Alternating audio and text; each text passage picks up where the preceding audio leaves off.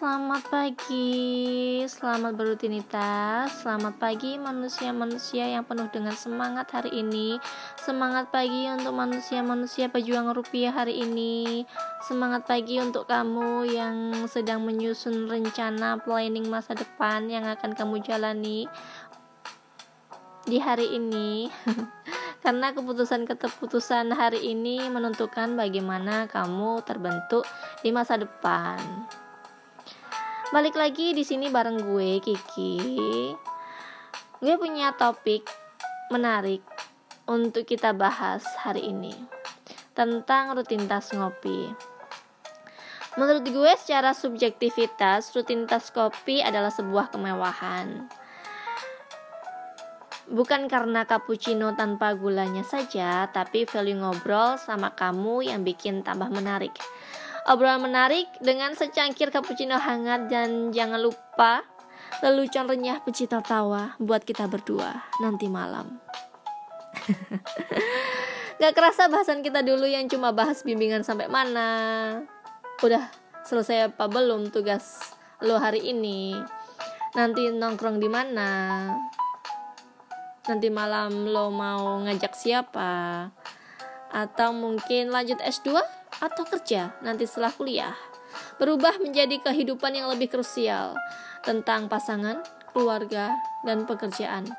Di usia dewasa ini memang manusia lebih kompleks dengan masalah kehidupannya masing-masing. tetap semangat anak muda, hidup tidak berhenti di angka kepala dua. Manusia punya beban di pundaknya masing-masing. Gue percaya itu. Semua orang punya berkahnya masing-masing. Gue percaya itu. Dan di usia dewasa ini dengan masalah manusia yang semakin kompleks, rutinitas ngopi menjadi suatu kebutuhan. Di mana kalimat yang mengandung dukungan sebagai pengakhir obrolan menjadi hal wajib di rutinitas ngopi. Karena sejatinya manusia adalah makhluk yang butuh pijakan, makhluk yang perlu dukungan, makhluk yang perlu akan dorongan. Jadi jangan lo jadi pribadi yang menjatuhkan kepercayaan diri orang lain. Tetap kita memberikan dukungan di setiap pribadi manusia-manusia yang butuh semangat. Mereka perlu itu. Kita nggak tahu seberapa berat beban pundak yang mereka punya. Berbicara tentang rutinitas ngopi, kita selalu butuhin tempat ngopi yang menjadi pilihan kita sebagai fasilitas. Tempat ngopi menjadi prioritas pilihan sebagai fasilitas rutinitas ngopi kalian. Karena kita membutuhkan kenyamanan waktu melakukan aktivitas tersebut. Kenyamanan ini bersifat, bersifat universal ya, jadi kita nggak bisa matokin kenyamanan kedai kopi seperti apa yang paling nyaman. Karena kenyamanan itu setiap orang beda-beda. Jadi mengonsepkan di mana kita mau ngopi itu sangatlah penting. Koordinasi dulu lah sama partner ngobrol lo malam ini. Biar kalian sama-sama nyaman dan mempunyai obrolan menarik dan uh, value ngopi yang tidak bisa terlupakan. Oke nanti kita akan gabung sama owner kedai kopi di salah satu tempat ngopi di Dewata Bali. Semoga nanti kita punya obrolan yang berkualitas dan pasti berkualitas karena dia pecinta kopi yang benar-benar tahu apa aja yang terjadi di kedai kopi, apa aja yang terjadi rutinitas ngopi manusia-manusia di Dewata Bali sana. di kedai kopi mereka. Oke. Okay? Kita lanjut nanti ya. See you bye bye. Kita lanjutin aktivitas-aktivitas pagi hari ini sampai nanti malam. Salam kecup cium dari Kiki. Love you, Emah.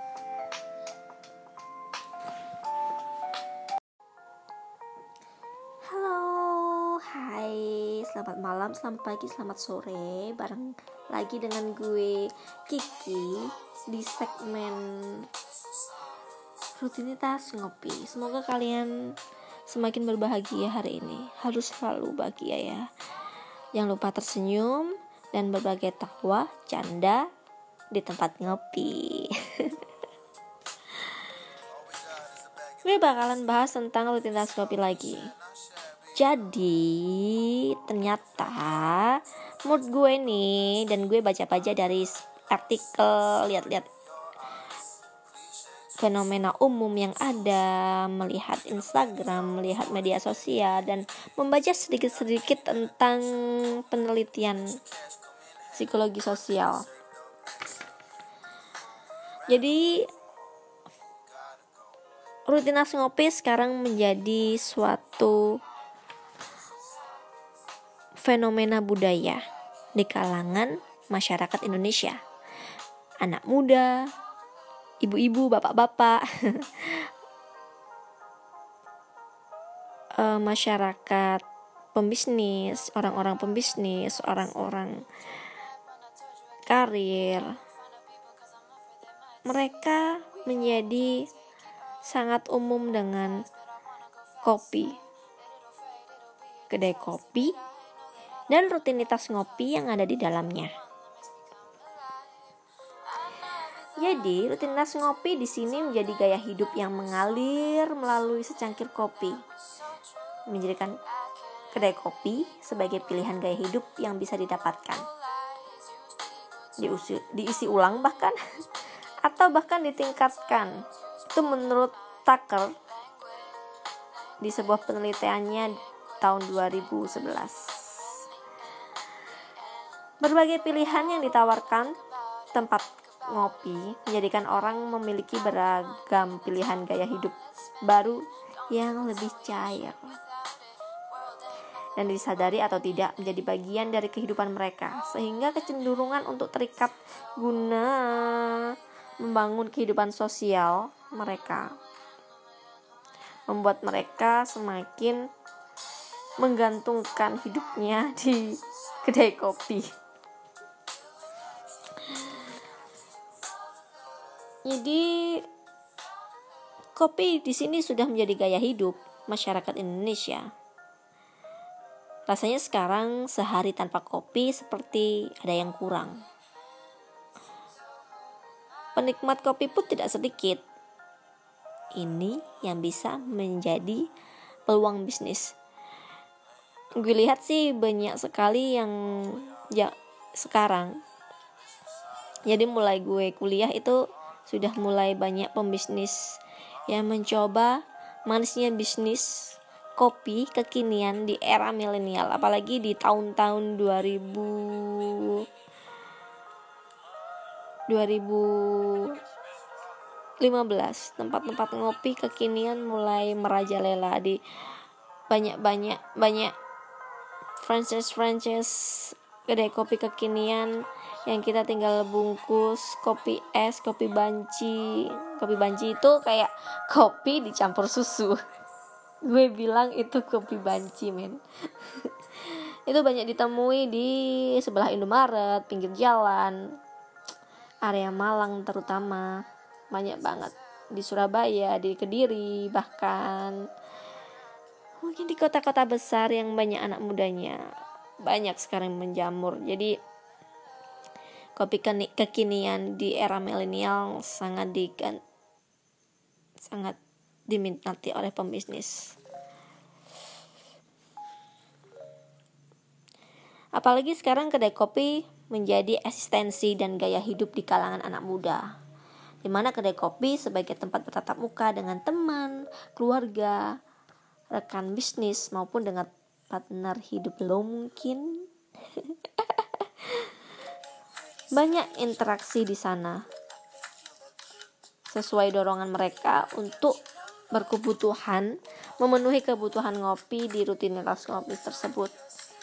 Ketemu dengan teman membangun kehidupan sosial atau membangun bahtera rumah tangga di sana bercanda. Bercanda ya?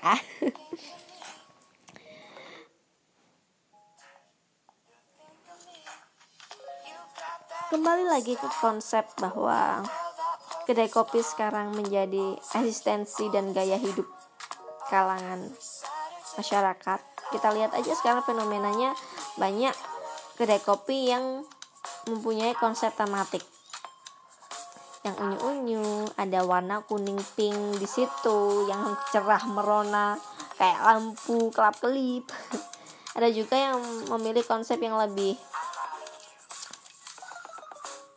kembali ke konsep kopi yang lebih santai. Vintage. Di situ. Atau mungkin ada yang mengonsep kedai kopinya lebih mewah. Ada beberapa konsep yang menjadi pilihan pembisnis sekarang.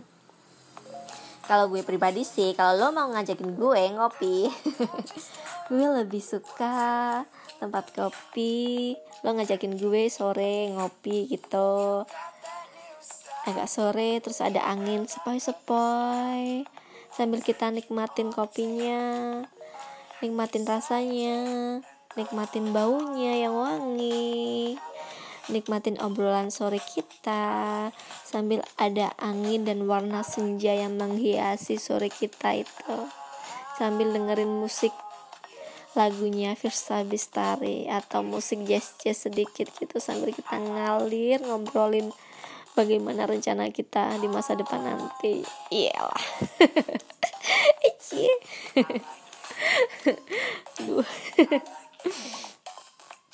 kenapa gue sebut itu sebagai kedai kopi sebagai gaya hidup dan asistensi?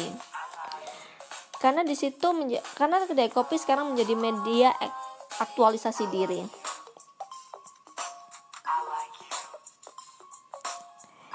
Jadi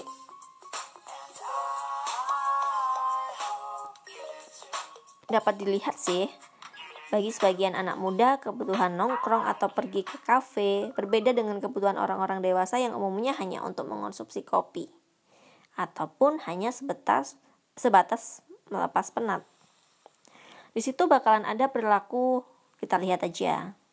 Mengunggah foto, makanan atau minuman dengan menampilkan brand cafe yang cukup terkenal. Banyak dilakukan. Kita sebut aja brand terkenal itu Star. Tit. Itu. Satu. Lalu tempat-tempat kafe yang banyak digandrungin anak muda.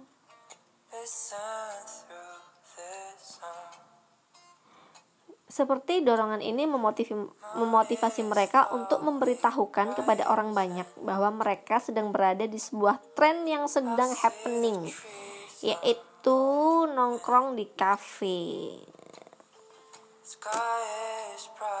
Itu yang gue sebut rutinitas ngopi atau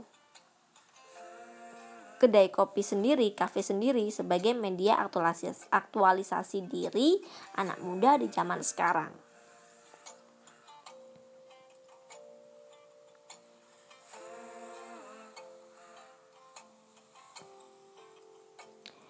Lalu di situ juga kenapa terjadi banyak pembisnis yang mengonsep tematik kafe-kafe mereka, mereka juga bakalan melihat pasar.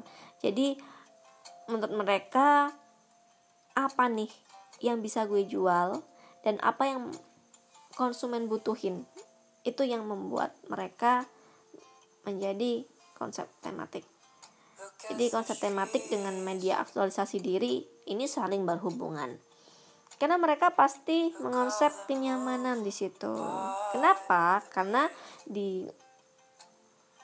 rutinitas ngopi di situ bakalan ada banyak interaksi membangun kehidupan sosial. Sosial dengan teman sosial dengan keluarga hangatnya keluarga atau membangun kehidupan sosial dengan rekan bisnis dan rekan kerja entah kenapa gue juga merasa nyaman kalau ada di ngobrol di suatu kedai kopi.